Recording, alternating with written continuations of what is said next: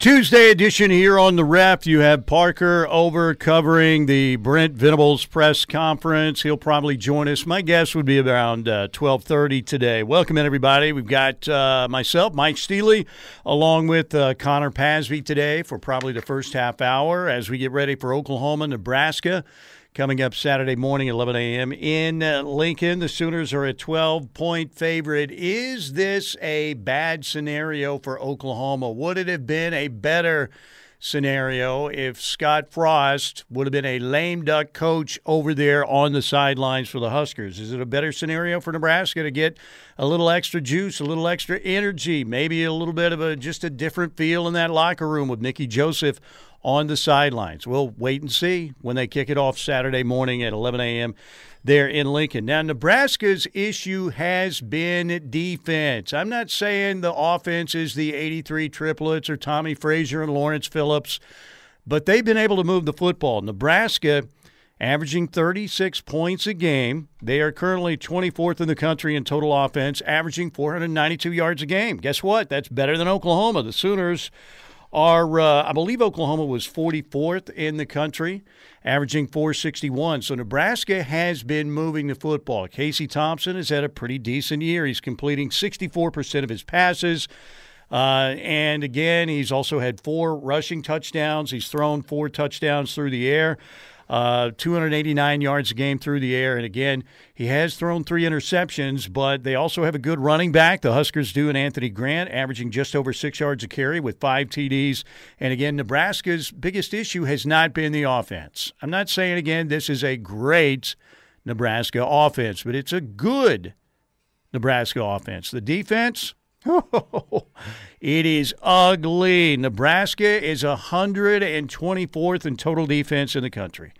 They are giving up 492 yards a game. They gave up a record for an opponent at Memorial Stadium in Lincoln last week to Georgia Southern, coached by Clay Helton. They gave up 642 yards. Again, that was a record for an opponent in Lincoln against Nebraska. Sooners are 45th in the country in total defense, 305 yards a game. So their defense has been a lot better than Nebraska's, certainly. And uh, you, you see things that Oklahoma's doing better this year. They're better tackling. They didn't tackle quite as well, I didn't think, in game two, but it looks like they're on the way to playing better defense. Sooner fans feel better about that. But Nebraska cannot stop anybody. They also got pushed around in that first game against Northwestern. It looked like they wore down their defensive line. Remember, they got Ochaun Mathis coming through the portal.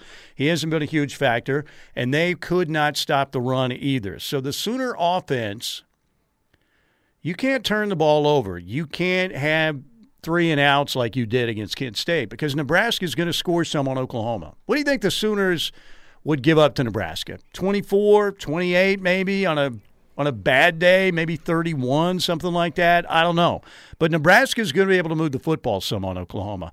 I also think what you need to do if you're the Sooners, you go out and you hit that Nebraska team right in the mouth, right off the bat. Make an early statement. Yes. Early statement because you don't want to give that team hope in that matchup. You can't have a turnover early in the game, a pick six or a fumble, you know, inside your own 30 yard line or something that gives Nebraska a short field. You need to go out there and prove you're the bully in this matchup. Nebraska is the 98 pound weakling with no confidence right now. You make a statement early in this game. You don't give Nebraska hope. You suffocate their hope early in the matchup. And you can do that by, you know, stuffing them on the first series. Maybe you give up a couple first downs, but you get off the field, and then your offense goes down the field and scores. You make an early statement. You get the ball first, you march right down the field, no messing around. Uh, better execution. You certainly need better blocking on the offensive line than what you had in the first half, which was dismal last week. That's that kind of effort they threw out there in the first half offensively. That's going to lose you three games, maybe four games. I mean, you think you beat Kansas State with that kind of effort? Now, again, it was much, much better in the second half, and the Sooners got on track. You know, it's always a good idea, maybe when you're struggling, to get the football to your best player and let him make some plays. And they did that with Marvin Mims. I like that attitude. Uh, and Oklahoma's a better football team. They should go in here and win this game by a couple touchdowns in Lincoln. But again, you can't give Nebraska early hope in this game. Those fans are starving for a victory. Those players, they don't feel like winners right now. You know, maybe Mickey Joseph is giving them a different message, and maybe that's going to give them a little extra energy again. Oklahoma coming to town is going to produce a little extra adrenaline, and the blood's going to be flowing. And if you get off to a good start and the Sooners stumble around, all of a sudden, hey, we might be able to win this thing. How many times have we seen that when you get an underdog in a situation where you give them hope, you give them life with your poor play, all of a sudden you're in a dogfight? And yeah, and it gives him, want that. gives him so much confidence too, Mike. But I mean, I see Oklahoma being able to move the ball. It's just getting stops with uh, Casey Thompson. That's the big one. Nebraska's had no problems moving the ball so far this season. Their defense has been just losing them the first two games. Their defense is really bad, and it showed in that week one against Northwestern. Northwestern put up 500 yards, and that was the first time they've done that in over three years. So that says a lot about that Nebraska defense. Well, yeah, and last week again, Georgia Southern coming to town, and they they couldn't stop them. They just couldn't stop them. 642 yards uh, surrendered to that team as they lose the game there in front of the home fans. Uh, the black shirts have basically turned into the pink shirts in Lincoln, Nebraska, because that Nebraska defense was always really good, man. Seemed to be really good back in the days when they were winning championships with Bob Devaney and Tom Osborne. I can still remember Larry Jacobson and Rich Glover and Willie Harper and you know Broderick Thomas and uh, you know all the great uh, Nebraska players that they've had. Um, you know, for years and years and years. Now, they haven't been, you know, uh, nearly as good on either side of the ball recently, but this bad, Nebraska should be never – uh, never be this bad on the defensive side of the ball. By the way, the interim coach, Mickey Joseph, you might remember Mickey Joseph played against the Sooners. I believe was it the 91 or 92 game. Gary Gibbs was the coach. Oklahoma beat Nebraska. The Sooner defense knocked Mickey Joseph out of the game. They broke his leg in a tackle over on the sidelines. Mickey Joseph was a pretty highly touted quarterback back in the day for the Huskers. And uh, Oklahoma beat that Mickey Joseph team uh, one of Gary Gibbs' bigger victories. I think you think uh, they beat A and M, they beat Syracuse, they they beat that Nebraska team. They just, just didn't beat those teams enough, obviously, particularly Texas, Nebraska, Colorado. But that was a big win for Gary Gibbs, and Mickey Joseph was knocked out of the game. He is now the interim head coach of the Huskers. He just is wrapping up his first press conference. Here's a little bit of an exchange. Uh, Mickey Joseph and the Nebraska reporters at his press conference. He was asked first off, what's have the last 48 hours been like? It's a little weird, you know. Didn't wake up Sunday morning knowing this was going to happen, but it did. Had to accept it. And my message to the team was, I know you're hurting. Frost is like a brother to me. He gave me an opportunity to come here and coach at my alma mater, coach at the University of Nebraska. I would always love him and always appreciate him. I was always respect him. The kids would always love him, but I know they were hurting. But at the end of the day, it's gonna that ball's gonna kick off on Saturday. So mentally, we had to get him back and get him ready. Coach, first African American head coach at your alma mater. Explain what that means. Like I said, it's about Nebraska football. It's bigger than me. I haven't really thought about that because I, have been a football coach. I've been a black football coach all my life, but I haven't thought about that. I was I'm more concerned about the boys and getting the boys ready to play on Saturday. It's bigger than me. This can create the idea of a fresh start, a, a spark. How do you how do you bring that to a team in a short week, not a full off season? That this is starting from scratch. Just like you said, we tell them we start from scratch. We move everything everything to the past and we start from here. We have nine. We have nine more opportunities, and we're capable of winning games. And that's why they understand the first. The first opportunity is this weekend against OU. A really, a really, really good opponent. Really good football team. In what ways do you address the issues on defense in, in your new role? Well, I met with Coach Coach Shins, and um, we're going to play faster. We're going to tackle in practice. We're going to detail what we're doing with our kids. We're going to make our kids hold themselves accountable, and we try to fix the problems. Trev said the other day that you are a guy who's going to give this team hope. How will you do that? Confidence and let them know that I believe in them. Block out the noise, block out the noise, what everybody's saying, and come come to the come to the building every day, prepared to win at practice, and knowing that you're capable of getting the job done, and don't doubt yourself. And that's what I'm feeding them. I'm feeding them confidence. There you go, Mickey Joseph talking to the uh, Nebraska media. That uh, press conference wrapped up a few minutes ago. Brent Venables' presser is still ongoing right now in Norman. That's where Parker Thune is right now, covering Brent's presser. He'll be back, I would say. We'll probably have Parker uh, around 1230, 1240 today. And in the meantime, the, uh, the able-bodied, very talented Connor Pasby is here with me on uh, this Tuesday edition of Steelman and Thune at noon here on the Ref Radio Network, the home of Sooner fans. By the way, want to let everybody know I'm going to be out at Ricky Stapleton Autos on 24th, right up uh, Main Street over by Hobby Lobby. I'm going to be at Ricky Stapleton Autos, high school buddy of mine. Great dude, Ricky Stapleton. They've got great deals for you over there. And this Thursday, while I'm out there, Lucky's food truck is going to be on site. They're going to have a pregame Nebraska kickoff party happening Thursday this week. So I will be out there from noon to two, coming up noon to two, rather, coming up uh, this Thursday at Ricky Stapleton Autos, uh, 24th and Main, right over by the Hobby Lobby area. You can't miss it over there. And Lucky's food truck will be on site for a little pregame Nebraska party. Come get some great food and look for some great deals on vehicles there at Ricky Stapleton Autos. Okay.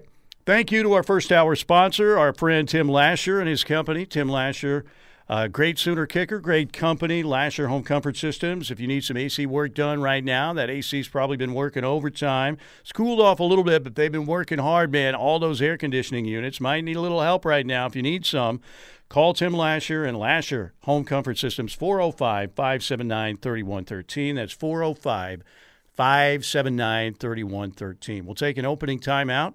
We'll come back and uh, talk more Oklahoma, Nebraska. We'll have some Brent Venables audio coming up. We will hear from Sooner Ethan Downs talking about the matchup and Jeff Lebby when we get back right here on the home of Sooner fans, The Ref.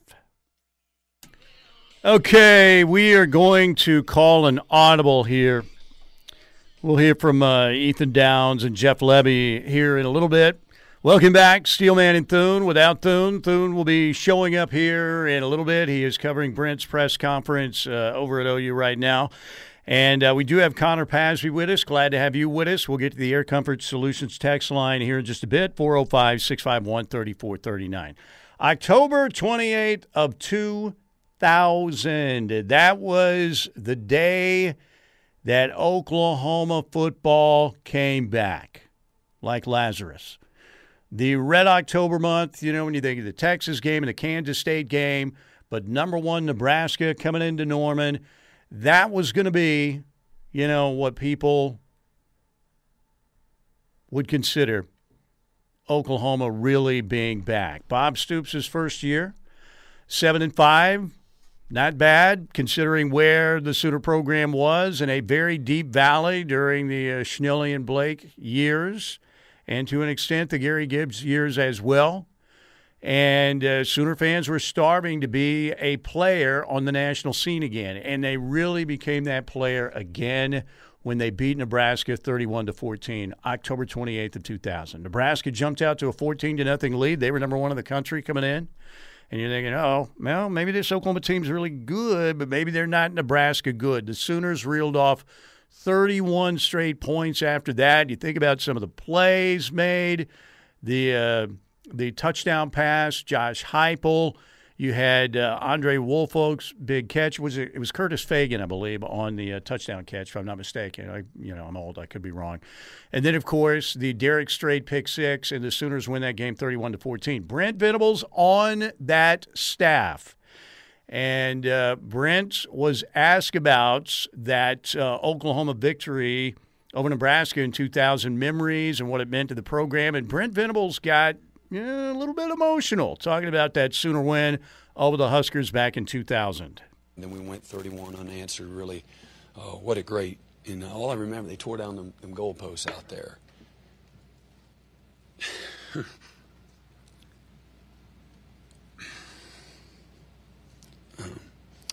so they tore down, tore down the goalpost in Norman, Oklahoma, which we know they don't do. And uh, I remember all. I'm ashamed now because I wasn't celebrating. I'm like thinking, like, we just whatever. It was one versus two, and I'm literally thinking, I gotta get home. I gotta get sleep because we gotta, we got. I can't remember his case, Kansas or somebody the next week. We're gonna get beat next week if I don't get home. So I'm literally driving through campus on the sidewalks. I gotta get home. All these crazy people you know, celebrating, and I got to get some sleep because you know we. I always like my role was the most important role. That's how I always felt. Brent Venables talking about Oklahoma beating Nebraska on that uh, memorable October day back in 2000. Had to compose himself a couple times there. Got very emotional thinking about how big that victory was, and that was, uh, you know, the catalyst that put the Sooners number one in the country. And it was a one-three matchup. Nebraska was one. Oklahoma was actually three. And then uh, the Sooners win that game. It was a crazy, wild, festive night in Norman. Sooner football had officially been stamped back. Not Sam Ehlinger back. We're talking about really being back. I know Oklahoma doesn't do it anymore, but tearing down the goalposts is pretty neat. Dude, I remember the, the, the pepper spray was out. You had a pepper spray incident because the students were rushing the field. It was it was crazy and uh, that began again the the real resurgence of Oklahoma football as a national contender year after year after year. It was a it was a great day in Norman. It was an overflow crowd. It was unbelievable. Nebraska had uh, Eric Crouch at quarterback, who eventually would win the Heisman. You had uh, they had uh, I think it was Correll Buckhalter was the uh, running back. They had Bobby Newcombe at wide receiver. The Sooners, of course, with Josh Heupel and uh, Q Griffin. They had uh, big plays in that game again from Andre Woolfolk and from Heupel, and of course the Derek Strait pick six again was was kind of the icing on the cake that day as Oklahoma beat Nebraska 31 to 14. So Brent's an emotional guy, man, and he had to. We've got that video out on our ref Twitter account and uh, he had to compose himself a couple times. And of course, uh, you think about what happened the rest of that season. Um, you know, and they did have, you know, Kansas was a little bit of an issue, but um, you think about the A and M victory, the Torrance Marshall pick when that game was very much in doubt. I can still the things I remember most about that game, the Oklahoma A and M game we moved on to. Was Torrance Marshall's pick six? There may have been a clip from Rocky Calmus, but it wasn't called. You know, it's it's the football gods pay you back because in the 71 Nebraska game, there were about three clips on the Johnny Rodgers punt return. So eventually the football deities will pay you back. And uh, that was a huge play for Oklahoma to win that game. The other thing I remember about that game, because I'm weird, is that Brent kept talking about, and there's Ken Heupel, Josh's father, Ken Heupel. And people are looking like, what? Is that Heupel's dad? Come to find out, he was supposed to be in that seat but wasn't there. So it was some other dude that they just kept focusing in on. There's Ken Heupel right there. Some random dude. Some yes, random dude's getting the spotlight. It was totally a rando there in College Station, and then he got billed as Ken Heupel in about three cutaway shots during the game. And you know how Brent loves to hype things. Ken Heupel's got to be very concerned on this play. The Sooners in some trouble. There's Ken Heupel looking on. You know, it was crazy. But, uh, you know, I love that passion from Brent Venables, man. I love that. And we've seen him break up a couple times, break down where he, you know, he gets very emotional, and it's real. It's not any of this crocodile tears stuff. I saw Muleshoe with a few tears in his eyes when he met up with fake Pat tears. Fields. of course, they're mule shoe tears. Everything's fake there. By the way, do you have a pull up the uh, US USC defectors clip? we need to light the mood if you could do that because I, I thought, you know, that's perfect for the USC defectors. We exclude Brian Odom from this list because he's good with us. Anybody else who went to USC, we, uh, well, we know who you are and we will never, ever forgive you. Ever. Brian Odom, you're good. But uh, I, I don't know. I just think this clip sums up how we feel still about the USC defectors. And they're tortured by their subconscious for the evil they have done. It will be with thoughts of us that they are tortured with. Sound good? Yes, sir! There we go. Yes. Sound good? Sound good? Play that one more time for Muleshoe and the USC defectors, please. And they're tortured by their subconscious for the evil they have done. It will be with thoughts of us that they are tortured with. Sound good? Yes, sir! Yes. That'll lighten up the mood. That's money right there. That's money. Yeah, and uh, hopefully their uh, subconsciouses are being tortured right now, even though they're lighting up people on offense. And USC has eight turnovers to their credit, with zero going to Rice or Stanford, who both teams were moving the ball. I should be thinking about Oklahoma, Nebraska. I'm sorry, got sidetracked. Yeah, I felt like I might cry too, just like Brent did. So I wanted to move on to some hopefully comic relief there for a minute. So anyway, Fresno State will probably throw four inter- interceptions. Saturday, I mean, as we know it. The football gods, why are you shining on those evil people out there? Why did they sacrifice something out there on the altar? I mean, why are you rewarding Southern Cal with eight turnovers and three pick sixes? And not only are you rewarding USC with turnovers, but you're giving them those turnovers because they have nothing to do with it, of course. But it's like Rice gets inside the 10, 5 yard line a couple times. Turnover, turnover. Pick six, 95 yards. You're giving Alex Grinch credit that he does not deserve. Alex Grinch couldn't even buy a turnover at the McDonald's drive through here. And all of a sudden, he's got turnovers aplenty out there at USC. How does that happen? I am very angry. These are these are obviously these are not the football gods doing this work. These are the football demons who are temporarily winning out there at USC. So anyway, go Fresno. Okay, uh, more on Oklahoma, Oklahoma, Nebraska coming up 405 651 3439 on the Air Comfort Solutions text line. That's 405 651 3439. Let me tell you about my friends at Riverwind Casino. New member seven program. New member seven. If you haven't gotten a wild card, and let's say maybe you've gone out to Riverwind, you just had a meal or something, and uh, maybe you weren't playing the games the first time out there, but you're thinking, I got to come back and play some of these games. Well, guess what? The new member seven program is for you. Sign up, get a wild card. You can win $450 in one day. Find out how at riverwind.com. That's at riverwind.com. By the way, if you're a player out at Riverwind, many of you went out there quite frequently. Uh, and if you're looking for your favorite electronic gaming machine, you can't find it for whatever reason, there are three new gaming areas out there right now in the Showplace Theater. They have gaming right now because they're undergoing some renovations. Don't worry, the Showplace Theater will be coming back with some great shows eventually. But right now, we've got some gaming going on in there. We've got gaming in the River Lounge and on the Sky Bridge. So if you can't find your favorite machine, your electronic gaming machine that you always cash out on at Riverwind, look in one of those three new gaming areas. Riverwind Casino, simply the best. All right, break time right here. Steelman and Thune. Thune has arrived, so we'll be back at full strength. But Connor, fine job again in short relief, coming in throwing heat once again. He's a regular Nuke LaLoosh, is what he is. He announced his presence with authority. That's what he did. All right, break time right here. We'll come back, check in with Parker, get his thoughts on the Brent presser. That's coming up next here on the ref. Thune is back. That's important because uh, his name is on the show. Steelman and Thune at noon here on the home of Sooner fans, the Ref Radio Network on your Tuesday. Head of the Air Comfort Solutions text line at 405 uh, 651 3439. Coming up here in just a bit 405 651 3439. So, Parker, uh, aside from Brent uh, getting emotional talking about the 2000 Oklahoma Nebraska game, what stood out to you at the presser? Yeah, that was cool. Yeah, that was a cool moment. Brent's a real That's dude, how, man. Yeah, He's a real dude. That it's all real with him. Absolutely. There's there is no such thing as manufactured emotions with Brent Venables, and that's nothing new.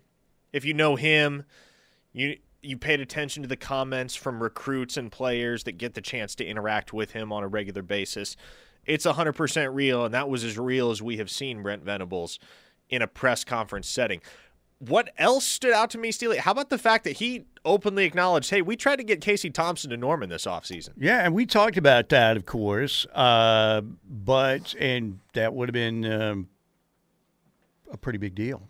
By the right. way, I just want to reassure you the Demons never win. They okay? don't. The, no, they don't. The Demons rule for a time, but in the end, order is restored. The Demons are always defeated. Look at World War II, right? The good guys won. So the yes. eschatology of USC football should not concern you. Well, yeah. So yeah, eight, eight turnovers, eight demon-related turnovers so far. That will turn around. There is no doubt about it.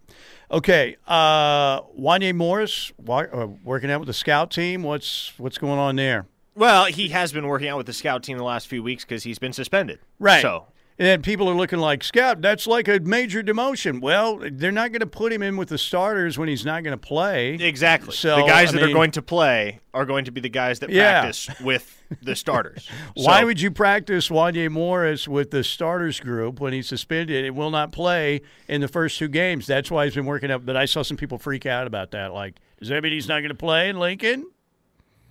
He's expected to play in Lincoln and be in there, correct? That is the expectation. So yes. we'll see. And um, what is your level of concern for this game? Because I got to tell you, I'm a little bit of a sooner panicker. Oh, I know. I, I've I've just always been that way. I don't think I'm negative Nancy about everything. I try and keep a positive attitude, but for whatever reason, my mind goes to the worst case scenario for OU. Maybe that's why we have so many boomer doomers on the text uh, line. Uh, maybe because I, that's just your legion. I, maybe it is. That, that, that's where all the boomer doomers came from. Who knows? Maybe I'm the leader. But you know, I start thinking, you know what? Frost is out of there. They all love Mickey Joseph. I know they're giving up like a thousand yards every game on defense, but guess what? They're going to play really well against Oklahoma. I mean, and then I think, you know what, Oklahoma should go win that game by two touchdowns. But my first thought always goes to a negative scenario. I don't like that about myself. I need to get counseling. Anybody who wants to volunteer, hit us up on the Air Comfort Solutions text line.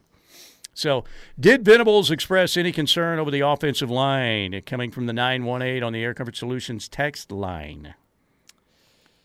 No, he wasn't really asked about the offensive line as a whole, to my recollection. All the questions were kind of specifically directed uh, at Wanya Morris and his status for this upcoming game. By the way, I'm disappointed that we haven't informal, informally christened the game this weekend the Parker Thune Bowl. Can we go ahead and refer to it as such? Yeah, sure. Well, and I think they're going to put that logo at midfield, right? Yeah, a caricature of you. Yes, this for the remainder of my days. This is the game for which I will be remembered. Yes, and I'm, the announcing crew, no doubt, uh, will mention that it is the Parker Thune Bowl. I'm i sure hope so. At the start of the telecast. Who's, who's on the call? Do we know? Who would be your sponsor for the Parker Thune Bowl? Ford Taurus. brought to you Pre- by brought, Ford brought Taurus. to you by Prestone. brought to you by a 2004 Ford Taurus. 2001. Steely. 2001 Ford Taurus. Yeah, it's, old, Still it's old enough to strong. drink. It doesn't need any fake ID.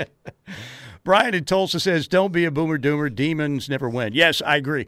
And like I said, it's not that I don't think that Oklahoma's going to win. And in a lot of the games, you know, it's not like I'll pick against Oklahoma, but immediately for whatever reason, I start thinking, "All right, what could go wrong in this game?" Oh my gosh, why didn't they wait to fire Scott Frost? And guess what? Mickey Joseph is going to have the same players who haven't been able to tackle people or stop the run or do anything. Like I said, Nebraska's got a decent offense. They're moving the football, but their defense is an absolute sieve. I mean, they have not been good at all. Yeah, look, there's really nowhere to go but up for Nebraska at this point. And so that does kind of leave you with some healthy concerns as to what they're going to look like this Saturday. And you have to believe that they're going to come out inspired. This is why it's so crucial, Mike, that the Sooners dictate the pace of the game early. Because you cannot let a team like Nebraska agree. 100%. garner some early momentum, especially once that crowd gets into it.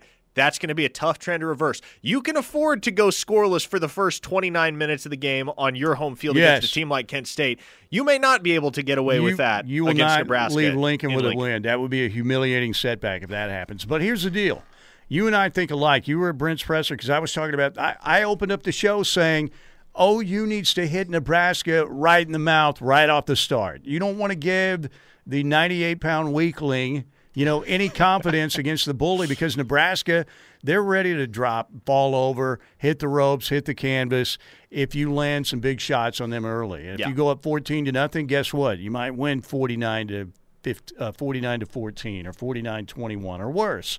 But at the same time, if you stumble and bumble and uh, you know, use the Keystone Cops routine you did in the first half against Kent State, you could be going to the wire in Lincoln, Nebraska and uh, fighting for your life to escape there with a victory. Um, I like the one from the 918 who listened to the Nebraska uh, call in show. Um, this yeah, is from Zane in Tulsa. Hey, I listened to a couple of Nebraska podcasts last night, and one included Jessica Coody, former Oklahoma Network reporter. They think Nebraska is going to be able to score against Oklahoma, and they believe they have the better quarterback. Hmm. Who who are they now? Jessica Coody is obviously part of that. I guess they're like beat writers or obviously people who I follow Nebraska. So. I don't know if they got. Are they saying that the coaches have said that to them privately? By the way, the only Nebraska media opportunity all week was the one today with Mickey Joseph. Yeah. Apparently, that's it. Yep. That's it. Well, and that's kind of to be expected. That's very understandable in the aftermath of yeah. the firing of a coach, right? Because you don't want players getting grilled about the state of the locker room and their relationships with the basically you don't want to give them any opportunity to say something that the media is going to take and run with and that's all too easy to do yeah. in the aftermath of a coach's firing. So yeah i understand. I certainly get it the fact that nebraska hasn't made anybody say for mickey joseph available this week but i think we're also going to be able to wait, wait hold on hold on. That's got to be just for the rest of the week because I, rem- I mentioned on the air yesterday that Marques Buford, Nebraska defensive back, had met with a couple reporters and had said basically, hey, we played our worst game to date against Georgia Southern, and we still only lost by three points. Was that yesterday, or was it I the after? Guess, was no, that was yesterday. Game? Okay. Well, all I know is saw some Nebraska people talking about Mickey Joseph when his press conference was hap- was happening. It was 11:30 today, and that would be the only availability the rest of the week. So, um, who do you think has the better quarterback, OU or Nebraska? Look, I'm a big Casey Thompson fan. Huge Casey Thompson fan. And you look back to what he did against this Oklahoma secondary a year ago. Casey Thompson did everything he could to lift Texas to victory in the Cotton Bowl. 448 yards and five touchdown passes without a turnover. That's about as well as you can conceivably play as a quarterback. So I am all in on Casey Thompson. The thing is, I think what gives Dillon Gabriel the advantage and why I would be inclined to say Dillon Gabriel is because you look at the system that he's operating within and the skill pieces that he has at his disposal, it blows away the arsenal that Casey Thompson has at Nebraska. So, though I think Casey Thompson is a tremendous quarterback, I give the edge to Dillon Gabriel because he is much better set up for success at Oklahoma than Thompson is at Nebraska. Yeah, I mean the book's still being written on Dillon Gabriel. Uh, we we know what Casey Thompson is all about, and he's a he's a good quarterback. I know he's thrown three picks this year, but he's still made a lot of plays. He's run for uh, four touchdowns as well. Uh, Dillon Gabriel hasn't thrown one. He's been he was fortunate, I know, on on one that wasn't picked, but uh, we don't know yet. I mean, we we don't know. The jury is still out. I think that uh, you know Dillon Gabriel has been I don't know I'd give him a B so far. Uh, he's missed some throws. Every quarterback's going to miss some, but I don't think we know that answer yet. If I had to pick one, if they said you can take one of the other right now, I'd probably go Casey Thompson. But again, we've got to see more out of Dillon Gabriel, no doubt about it. From the 580, why would Nebraska feel confident in having the better quarterback? They've had the better quarterback in every game this season, and they're one and two. Fair point. Yeah, I mean, you've got to have a defense also. Um, you know, we'll find out. We will find out. Uh, let the season play out. Dillon Gabriel is still, again, uh, so such a neophyte. Well, not in this offense, but, you know, in this situation, uh, playing at a school like Oklahoma. And uh, like I said, we'll, we'll see. Let the season play out. I think both are good quarterbacks. All right, 405 651 3439. Somebody also said, Steelman, you are depressing as H E L L L. And said, Do you think that, oh, you should just stay in Norman? You sound like a Debbie Downer. But he did misspell your. Improper usage there. Just saying. No, I think they, they should go and win the game. I'm just saying, I'm not taking it totally for granted. That's all. All right. Be right back. Home of Sooner fans, Steelman and Thune. Keep it right here. I just had to hear that play out a little bit. Huge Nirvana and Cobain fan. Welcome back, everybody. It is Tuesday. Mike Steely, Parker Thune, Steelman and Thune at noon here on the home of Sooner fans, the Ref Radio Network. All right. Any recruiting updates? They want to know uh, what's the latest on Jordan Renaud, what Peyton Bowen, Ryan Yates, Colton Vasek. Here's the know? recruiting update that everybody wants to hear. Colton Vasek ain't going anywhere. No problem whatsoever. No elaboration w- required. Take that at face value. Colton Vasek's locked in. Colton so, Vasek is locked in. So, yes, that was, and credit to my colleague Brandon Drum uh, for publishing a very definitive report on Vasek this morning for our VIPs at OUinsider.com. But uh, yes, after a few conversations last night, I can tell you and, and I can certainly corroborate what Brandon initially reported. Look, Vasek is not going anywhere. He is 100% locked in with Oklahoma. The rumors of a potential flip to Texas are nothing more than that rumors. And again, we talked about this yesterday. This kid had a chance to watch Texas, Alabama in front of 105,000 people and got a chance to get a better vantage point. So, you know, why not take advantage of that, you know? Uh, so, but I, I, get why Sooner fans were a little bit, um, you know, worried about that. Uh, Tausili Akana, his visit, do we know anything? Visiting the Horns? I mean, he visited. But the, we have, the expectation haven't seen any commitment. Yeah, still the expectation is that he is not going to be a Texas Longhorn. He has a sister that plays volleyball at UT. Despite that, uh, the word for months and months, and we've talked about this on the show, has been that Texas is not going to be the destination for Akana. That does not appear to have changed. He took the official visit because of his relationship with his sister. I would still be very, very surprised if Akana is a soon or is I'm sorry is a Longhorn at the end of the day. I think the kid's going to be a Sooner, and he'll take his official visit to Oklahoma on October 15th. Okay, and uh, Jordan Renaud, we talked about this yesterday. Steve Wiltfong crystal balled him to Alabama. You kind of compared that. We talked about, well, if this is a horse race, maybe Bama's a, a, a couple links ahead down the stretch, but the, the stretch run is still happening. Uh, do you still feel like that is the case? That Oklahoma's in the ball game, but maybe Bama has a slight lead? Oklahoma's very much in it, and I think what's encouraging right now, if you're an OU fan, is that the Sooners are going to have the final say. They're going to send several members of the coaching staff to watch Renaud this Thursday evening. So they will get eyes on him, and he will get eyes on them. I'm sure the phone conversations will be extensive and ongoing over the next few days leading up to his announcement. So I expect this to be very similar to the process that played out with Anthony Evans. That's not to say that it's 100% going to go OU's favor in the end, but I think as we get closer and closer to the decision, there's going to be more and more uncertainty as to where he lands. And I think the morning of, we're still not going to be 100% convinced or sure of where Jordan Renaud's going to commit to. And that is happening next Monday for Jordan Renaud. It will feel really kind of strange if uh, the Sooners lose one of these recruiting battles because they haven't lost one in forever. And we thought uh, that Sooner fans were on the verge of, you know, experiencing that feeling with Anthony Evans because all signs were, yeah, Anthony Evans looks like he's going to Georgia. And guess what happened? Anthony Evans, Converse Judson, speedster wide receiver, picked Oklahoma on that Friday. Uh, that was the big day when the Sooners got uh, Makari Vickers and Anthony Evans. When it looked for a while like maybe it would just be Vickers. So it, it, it could be a. Guess what?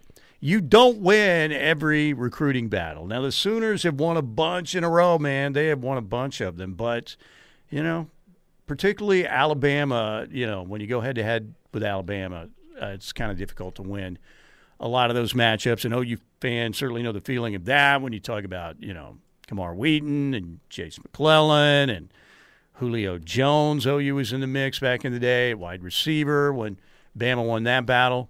So uh, a bunch of schools lose recruiting battles to Alabama. Um, all right, so we're going to hear some Brent Venables audio coming up. His press conference uh, wrapped up about 30 minutes ago, and that's where Parker was during the first couple segments of the show. This man, he's a hardworking man, and that Ford Taurus is still hanging in there. It's hanging in there, man. I mean, it can make the trip from campus to the ref studios. And uh, this this car is like it's it's older than Methuselah now, but it is still going. By the way, Mike in Weatherford, shoot me a text, homie. Let's talk about that 03 Taurus you got. There you go. Ah, there you go. There you go. Yeah. Well, that uh, I don't know how many miles are on the Taurus now. Oh, on mine, about 184,000. Man.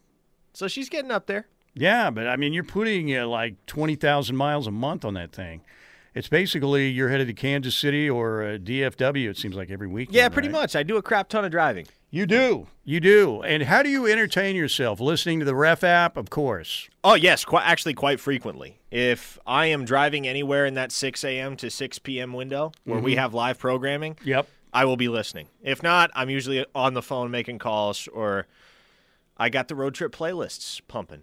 There you go. All right, ladies and gentlemen, that is hour number one. Thank you, Lasher Home Comfort Systems. Appreciate your sponsorship of our opening hour. We've got another award winning hour on the way, maybe. So stick with us here on the Home of Sooner Fans, the ref. Here we are, folks. Tuesday. Welcome in, welcome in, welcome in. Appreciate you being here. Hour number two presented by the Seth Wadley Auto Group in Pauls Valley. Exit 72 for a great deal on a car, truck, SUV, or a used vehicle. They'll give you a great price for your vehicle, and they have a tremendous selection at the Seth Wadley Auto Group. Exit 72 right there in Pauls Valley. Great guarantee. Oil changes engines for life on newer used gas or diesel at no additional cost to you. Hopefully, we can stay a little bit more on the clock uh, this hour. Um, I, I, exhibited the time management skills of Nathaniel Hackett uh, during the first hour, which was not very Steely, good. that's yes. just. I'm not sure I've ever seen anyone exhibit the time management skills of Nathaniel Hackett. I mean, that was the worst crunch time coaching I have ever witnessed last night. You know what, guys? And it's not remotely close. Let's just relax. We're setting up for the 64 yard field goal, okay? No problem. Jeez. Yeah, that had to feel bad, man. If you're a Broncos fan, I saw George Stoia's tweet. Oh, blank. They're going for the field goal. Uh huh. no, I, I so Brandon Drum is a big Broncos fan, and he called me about ten minutes after the game ended, and my first words were, "What was that?" And he goes, "Yeah, I don't want to talk about it." That that was crazy. That was crazy. So Russell Wilson, you know, goes back to Seattle. Is do the Seahawks fan do they despise him like oh, OU fans despise Muleshoe? It's not at that level, right? I don't know why you like. How can you despise Russell Wilson? Here's the thing: these days, fans are petty, man. And I don't know if it's always been like this, and I'm just young and naive, but I cannot imagine watching a guy like that pour a decade of his life into your franchise and then the second he goes elsewhere with no bad blood between him and the organization. At it least no like a Kevin Durant blood. deal or a no. Muleshoe deal. No, it was look, he got traded. Okay? Seattle decided, you know what? It's time for us to move on from Russell Wilson. And then the second he's back in Seattle, you boo him? I don't understand the hate that a guy like Russell Wilson, who has always been a class act and did so much for the city of Seattle, helping bring them their first Super Bowl title, would be subject to boos upon his return. Have some tact, have some class. fans uh, they they don't have a lot of that. We don't live in a civil society anymore. It's not like I mean, look, I didn't expect him to applaud him or anything, but that's just that's just the world we live in, man. I kind of did, man. I kind of expected them to applaud. Again, Russell Wilson was the face of that franchise for a decade, and they won their first, first Super Bowl title with him as quarterback. Can yeah, you not acknowledge that? Can he not honor that? He's a Hall of Fame quarterback, right? And he will go in as a Seahawk. And again, if they run Marshawn Lynch, he's got another Super Bowl ring. But no, they had to give it to Tom Brady, of course. By the way, um, the the good thing about us here in the state of Oklahoma is we don't hold a grudge at all. I mean, Kevin Durant comes back the first. He's greeted by a, cu- a, dude in a cupcake costume as he comes out, you know, onto the floor, and uh, we don't hold grudges. Muleshoe, we one day will build a uh, a sewer in his name, like they did in Utah for Barry Switzer back in the day. I'm still holding on to that grudge tight, man. It's like you know I fumbled a football at the goal line, and the coach told me, "You ever fumbled again, you're not playing." So that's I'm holding on that tightly to this grudge. I don't see it going away for a while.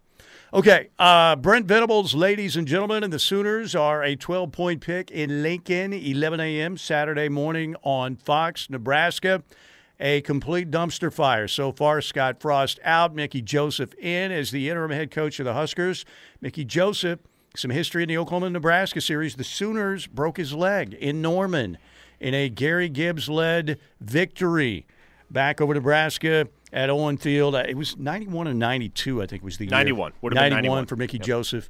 Um, but we'll see if Nebraska can get a little uh, extra adrenaline going, maybe a little extra belief if they play well early in the game. Oklahoma is clearly the better football team, but you, it's college football, man. Here's what Brent Venables said about what he expects this weekend in Lincoln. Yeah, I think I think people will be on edge, and uh, you know, I think there'll be a lot of emotion in the stadium.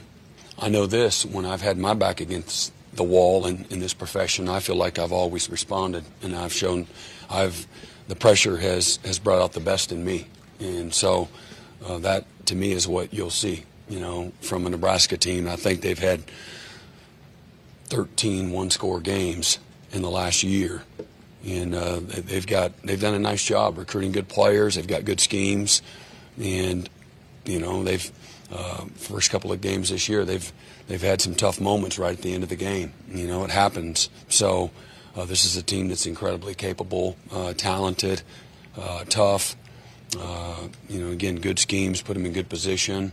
They got quality players on, on both sides of the ball. You know, can play uh, with anybody. We expect their best. expect a, a, great atmosphere. Uh, one that you know where they've circled the wagons and galvanized and play inspired, all of those things. Uh, that's what we expect. There you go, Brent, from his press conference uh, in the uh, last uh, 90 minutes or so, talking about, again, they expect Nebraska to play a heck of a football game and be inspired in this matchup. Parker, we talked about it. If you're just joining us uh, here in our second hour, you know, the key for Oklahoma, you know, go play your game because you're the better football team. The only way you lose this game is Nebraska starts playing better defense, you help out that defense. Maybe you turn it over some. Oklahoma's offensive line cannot have the kind of performance it had in the first half against Kent State. Maybe Wanya Morris being back is going to help that cause. I mean, there's a reason he was in there as a starter before he got suspended. So maybe that will uh, create a lot better situation, obviously, on the offensive line. But if you can go in there and make a statement early against a team that is teetering, a program – that doesn't have a lot of belief right now, even though apparently all those players really like Mickey Joseph quite a bit. But you got a chance to knock them out early in this game. Um, but the pro- I think Sooner fans are a little bit leery just because of what they saw in the first half last week, especially. As they should be. Yeah. Again, as I said in the first hour, against Kent State on your home field, you can get away with going scoreless for the first 29 minutes and change in Lincoln against a team like Nebraska, you're not going to be able to get away with starting that slow. You're just not. And so, and look, listening to Jeff Lebby yesterday, he took full responsibility for it in his press conference. He said, Hey, look, I should have adjusted better That's on me. Those first four drives, that's not indicative of the type of offense that we're going to be this season. And you trust a guy on when he says that. And look, everybody's still figuring things out. That's what non-conference play is for. What right? Lebby so, was basically saying eh, maybe he was too stubborn, just trying to keep running the football. Exactly.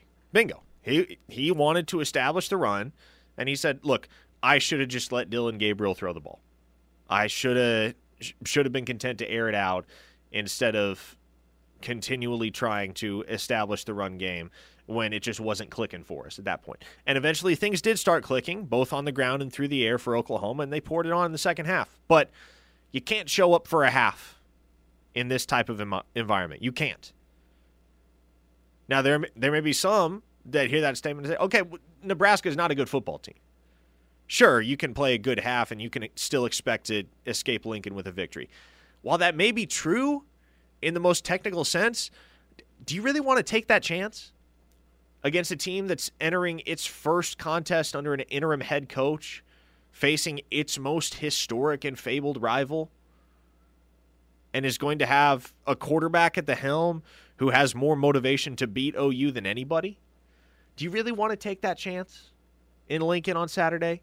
No, you'd like to come out and see the Sooners play four quarters of solid, consistent football. Nebraska is nationally 124th in total defense. They're giving up 492 yards a game. Their problem's been obviously on that side of the football. They're they're pretty decent on on the offense. Again, they are 24th in total offense. They average 492 yards a game total offense. So they're same number what they average on offense and what's, what their defense gives up.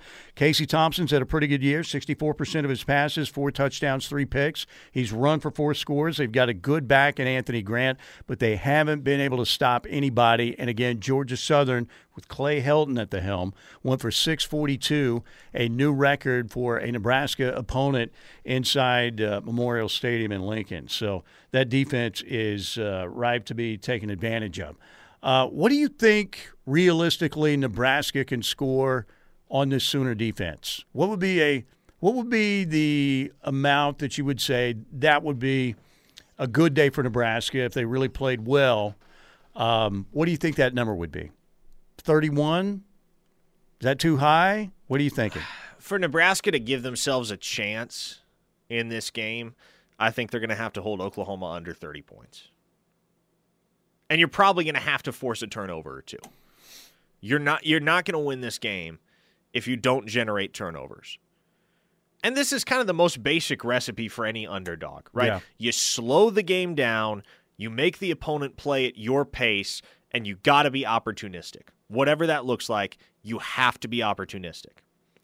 And so for Nebraska, that's probably going to come in the form of punching out a fumble or stepping in front of a Dillon Gabriel pass. They're going to have to turn the Sooners over once or twice if they want to p- be able to establish the type of early momentum that's going to get the crowd fired up and going to get everybody in that stadium believing that the Huskers can take down Oklahoma. I'm with you. I am with you. All right. By the way, I'm going to be out at Ricky Stapleton Autos on Thursday and that is off uh, 24th and Main, right over by Hobby Lobby. Ricky's a friend of mine, went to high school together, super trustworthy, really good dude. He's going to give you a great, great deal on any of his vehicles over there. Uh, he's the kind of guy you can trust. I mean, he, Ricky was the guy in high school that you know everybody liked because he's very trustworthy. And here's what he's going to do on Thursday: they're going to bring out Lucky's food truck. Uh, this was from the same guy who ran Ron's Burgers in Edmond for years and years and years and years. Lucky's food truck is going to be on site this Thursday, noon to 2. I will be out there. Little pregame Nebraska kickoff party. Come on out. Get some food from uh, Lucky's food truck. Have a good time. Come say hello. Look at some of the vehicles on the lot. You'll have a great time. That's coming up Thursday, again, noon to 2, right here on the program, as I will be out there at Ricky Stapleton Autos. Break time right here. Coming back to the Air Comfort Solutions text line, 405 651 3439. All of your texts, keep them rolling in. We appreciate them, folks, and we'll get to them next right here on the ref. All right, welcome back. Thank you to the Seth Wadley Auto Group, Pauls Valley. 72 is the exit number for a great deal on a car, truck, or SUV. From the Seth Wadley Auto Group in Pauls Valley. Great selection of used vehicles over there. They're going to give you a great deal for your trade in as well at the Seth Wadley Auto Group. Parker, you're tuned in to all things Nebraska. What do you think if uh, Nebraska fans had their realistic wish for the next head coach? Who do you think they'd like to get? Mark Stoops? Man, it's weird. Bill O'Brien? It, no, it's weird right now because Chris Klieman? there are three names. There are three names. Matt Campbell? That I have heard among from amongst fans more so than any others. Three names. Okay. Two of them you'd kind of expect, right? Matt Campbell, Bill O'Brien. There's a large faction that want Urban Meyer, man. Really? Like that's a real know, thing. Jeez. It's kind of like if you and, want to win the press conference and create a splash, but I don't know. To me, Urban Meyer. You have to have more self-respect than that as a program. Yeah. You have to. I mean, you're in the state of Nebraska. You're in the heartland, sort of, of America. You've got a moral compass there, right? Parker carries around a moral compass in his pocket, and it's always pointed to do the right thing. Urban Meyer is not that guy. You know, here's here's the comparison I would make, Steely. I feel as though Nebraska, I feel as though Ur- Urban Meyer would go over at Nebraska the way that Howard Schnellenberger went over at Oklahoma. Buffoonery.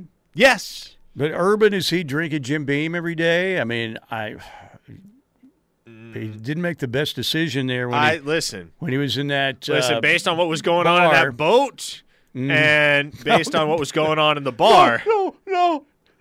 There was a naked guy in there doing a bong hit, and it looked like he was offering Urban a bong hit too. I mean, so clearly Come Urban's on. not hanging out with the most wholesome crowd. Do you hear what Brent Venable says? Everything matters. Everything matters. Urban Meyer, if you're on a, yeah, well, hang on, I got to do this live shot. Put the weed away, will you? Yeah, I feel real good. Uh, you know, Big Ten football. Oh my Uh, gosh, he's naked. No, no. Here's That- what we know is that so i- great. if Urban Meyer ever did become the head coach at Nebraska, General Booty would be on portal watch. That's right. Absolutely right. Okay. Uh, Mark Stoops, again, winningest coach in Kentucky football history. Now, you know, well, Kentucky football. I mean, the guy has done. Name me a coach in college football over the last decade that has done a better overall job than Mark Stoops. You could say Nick Saban, but Nick Saban's got all the athletes. And that, look, recruiting's a big part of it. But it's kind of like when you look at Bill Snyder, what he did with Kansas State, the Manhattan Miracle, to a program that was playing road games so they could keep the program financially afloat, right? To being within a stopping Sirr Parker on a touchdown run in the Big 12 championship from getting to play for the national championship.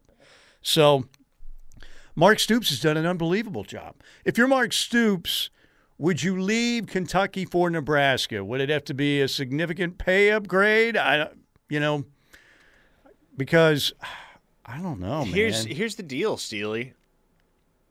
His situation right now at Kentucky is so devoid of pressure. Because as long as you're winning eight, nine games a year at Kentucky, you're doing a phenomenal job. And guess what?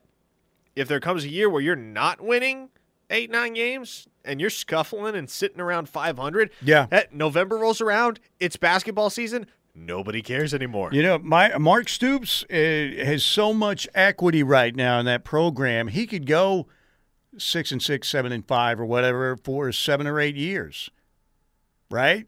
Because he's done such a good job there. Um, just a phenomenal job, no doubt about it. All right, Air Comfort Solutions text line 405 651 3439. 405 651 3439. I've been hearing Neon Deion rumors, says one listener. That would be intriguing. And I tell you, based on what Deion Sanders has been able to do at Jackson State as a Mhm. recruiter, Yeah. if you can convince him to make the trek up to Nebraska and be the next head coach, that intrigues me. That that is intriguing. That yes, intrigues that me. might be something really special, or it could be oh wow. Yeah. And look, it's not substantially harder to recruit to Lincoln, Nebraska than it is to an FCS school in Jackson, Mississippi. Mm-hmm. It's not. Yeah. So I Oh man, like it's a risky hire.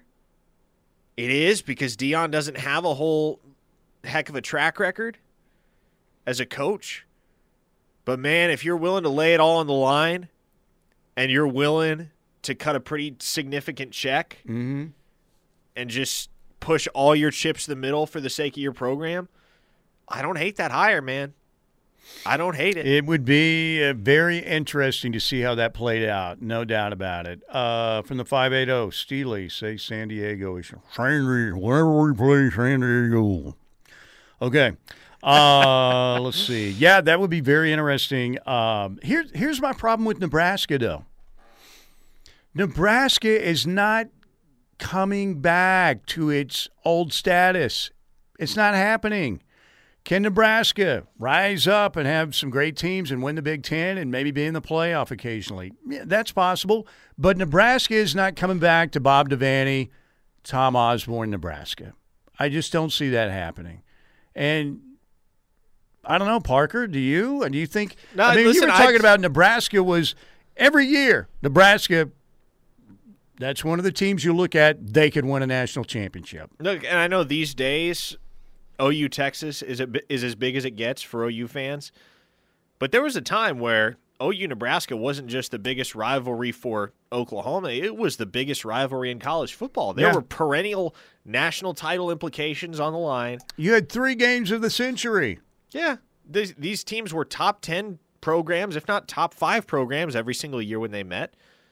So this rivalry has so much history, and Nebraska as a program has so much history that yes, I do think it can be restored to its former glory, but it's going to take the right coach.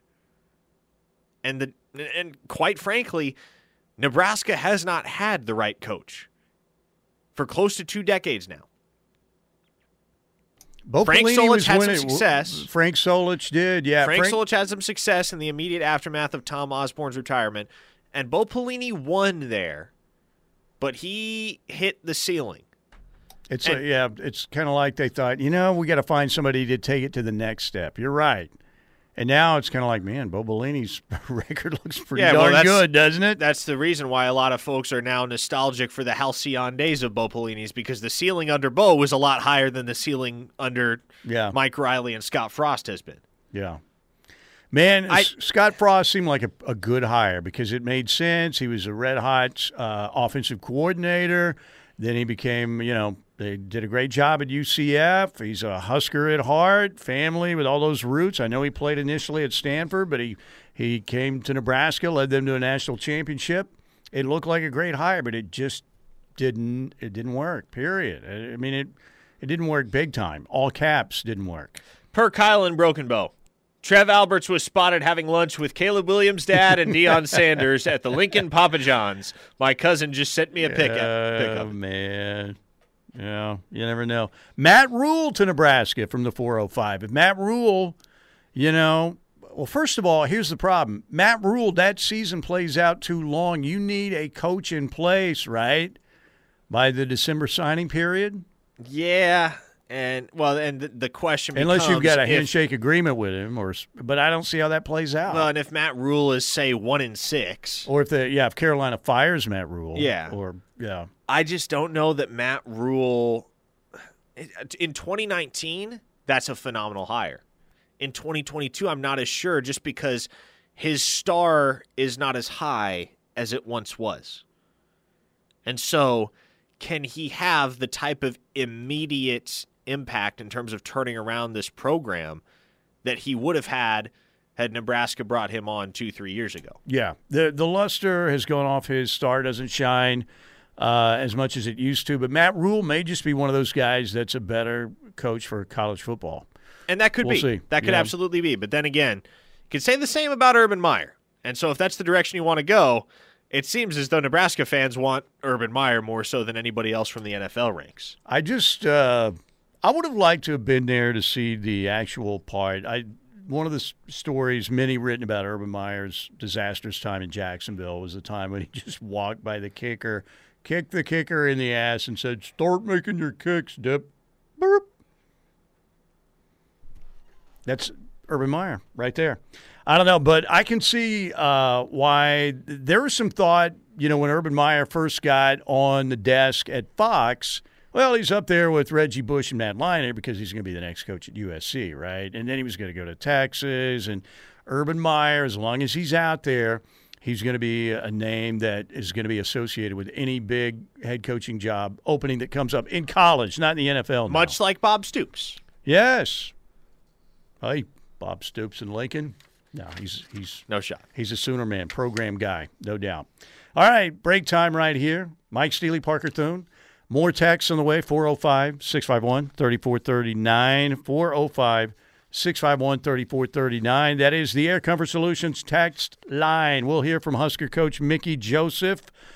Does Nebraska have a losing culture? And uh, talking about the matchup with Oklahoma next, right here on the home of Sooner fans, the ref. Live in the Nebraska football facility right now as the cheerleaders are holding a uh, very special get together for Mickey Joseph, the new interim coach of the Nebraska Cornhuskers. All right, welcome back, Steelman and Thune at noon here on the home of Sooner fans, the Ref Radio Network. Mickey Joseph, the interim coach for the Huskers, who's had some experience in the Oklahoma Nebraska series, recruited by the Sooners back in the day from Louisiana, right? Vance Joseph's uh, brother. Oh, really? I didn't yeah, realize that. Yeah, Vance is the uh, defensive coordinator now at Arizona. But yeah, yeah, same family. So Mickey Joseph had his leg broken in the Oklahoma Nebraska game. It was a quarterback for the Huskers, lost to a Gary Gibbs led OU team on Owen Field that day back in 1991. Uh, part of his press conference today, one of the reporters said, Well, we talked to so and so the other day, and uh, I can't remember who the player was. Uh, and they didn't name the player in the press conference, uh, but said, uh, one of the players said that one of the problems is Nebraska has a losing culture. And Mickey Joseph was asked about that. Does Nebraska have a losing culture? We haven't been winning here. Okay, but I wouldn't say it's a losing culture because I um, a losing culture is kids that don't come to work. You know, now these kids don't play in a lot of tight games. You know, I don't I don't think they ever been blown out. They play in a lot of tight games. So now we got to figure out how to get them over the hump you know, how to get over a hump, and then I got to do a better job with the, with the players before they go to interviews and make comments like that. I've wow! To, I've got to shut the players up. Who was that dude? Uh, Mickey. Was, that's kind of what I wondered too. I'm like, yeah, what, player yeah, says that? Yeah, that's One right. player's like, yeah, we don't have a winning culture here. Can you imagine how much time that player would get in the stairmaster with Jerry Schmidt? oh gosh, gone, Mickey Joseph better never find out. Yeah, that's right. That's exactly right. Here's Mickey Joseph talking about the matchup with Oklahoma. First, an opportunity that I think our our kids, you know, they welcome. You know, and and we we're going to prepare for OU and and get a, get a game plan together, you know, to, to, to try to beat them. But uh, we understand that we respect everything they do. Venable is a really good coach. Um, I went against him when he was at Clemson. He's a really good defensive coordinator. And now he's a head coach, so I know you know some of the things that they was doing on defense they're going to do when they're at Clemson. So we understand that, but it's a big opportunity for the players, and I think they're excited. What's jumped out about OU in their first two wins? When you look at them on film, just the first two wins. They're a solid football team. They, they, they play really good defense. They're solid in special teams, and they're really good on offense. That's about as generic as it gets right there. Yeah, that's true. But when was the last time you heard any opposing coach shout out oh, OU's special teams? Yeah, well, that's true. Also, that's I'm pretty true. sure Marvin Mims and I, I don't have the data in front of me, but I'm pretty sure on one punt return last week, Marvin Mims had more return yards than OU did all season a year ago. Yeah, they're actually returning kicks which is pretty amazing. All right, Air Comfort Solutions text line 405 651 3439. 405 651 3439.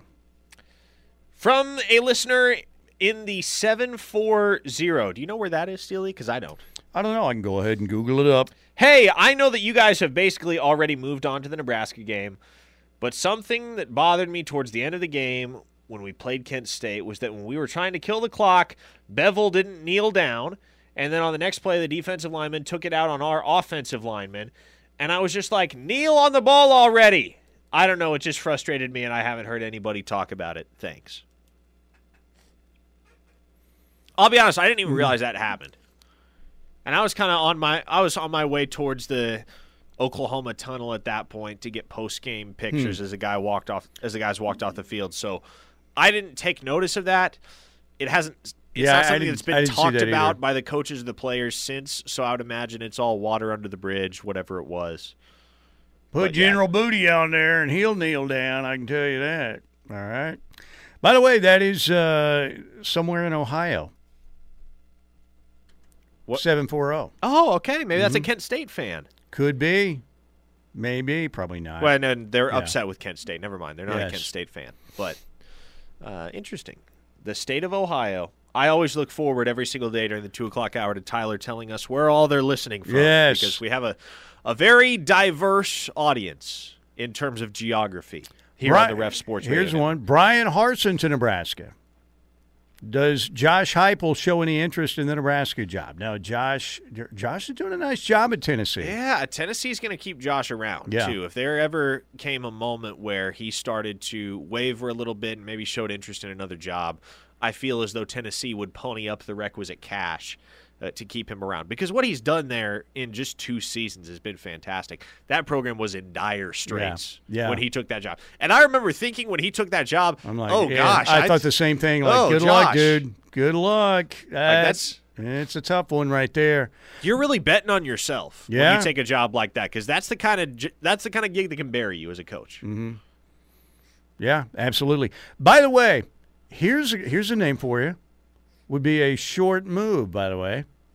What happens if Lance Leipold keeps winning at Kansas? Because you know what? That guy's coaching his ass off right now. Did I mention him yesterday?